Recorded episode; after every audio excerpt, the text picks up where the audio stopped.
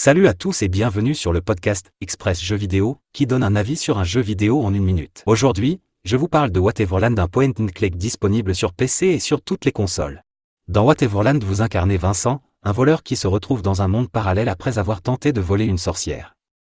Votre mission?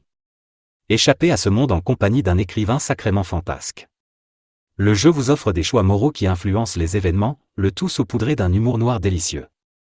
J'aurais par contre souhaité une histoire principale un peu plus profonde. Côté gameplay, il vous propose un mélange de puzzles et de mini-jeux. Bien que ces derniers soient amusants, ils peuvent parfois être frustrants en raison de problèmes de compréhension. Par contre, il est à noter que vous avez une grande liberté de mouvement, vous décidez de l'ordre dans lequel vous faites les choses.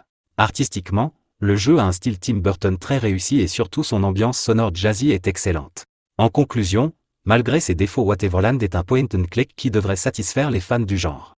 Voilà, c'est tout pour aujourd'hui. N'oubliez pas de vous abonner et de laisser votre avis. À la prochaine.